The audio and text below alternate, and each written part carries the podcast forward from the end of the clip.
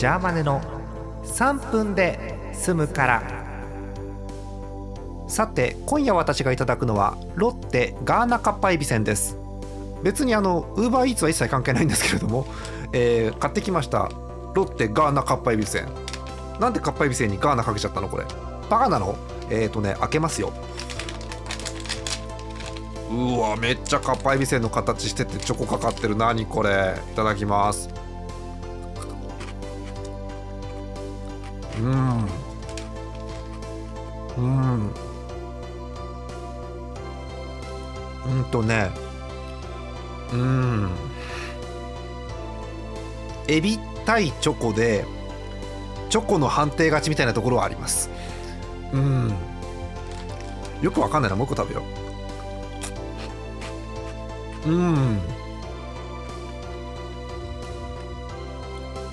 第1ラウンドはねエビ攻めてくんだけど最初だけだね。うん。後半からはチョコ優勢になってそうあのレフェリー2対1でチョコの判定勝ちみたいなところですね。はい。なんだろうこのエビのロケットスタートがすごいですね。はいごちそうさまでした。さて今夜もお便りをいただいてますのでご紹介していきましょう。北海道ラジオネームゼスアット農家さん男性の方。先日プロ野球の練習試合で途中から DH をしようというのがあってありましたね。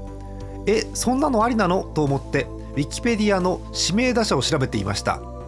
結論から言うと練習試合なので双方合意の上で特別に許可だったのですがルール関係のあれこれに大谷翔平が出るわ出るわでなんだか面白くなってしまいました。すごい選手だったんだなというお便りです。ありがとうございます。そう確か一昨日のね9日のゲームだったと思います、えー、巨人 d n a うん。横浜でやった試合の練習試合でえー、っとあれまたこれ野球の説明の話ですね、えー、ややこしくならないようにざっくり話しますけど、えー、ラミレス監督横浜のラミレス監督がこれ練習試合じゃない？練習試合だから普通のルールと違うこういう選手交代していい？って言ったんですよ。たら巨人側がいいよって言ったんで交代したんですね。普通やらない交代を。要はルールを超えた交代をしたんです。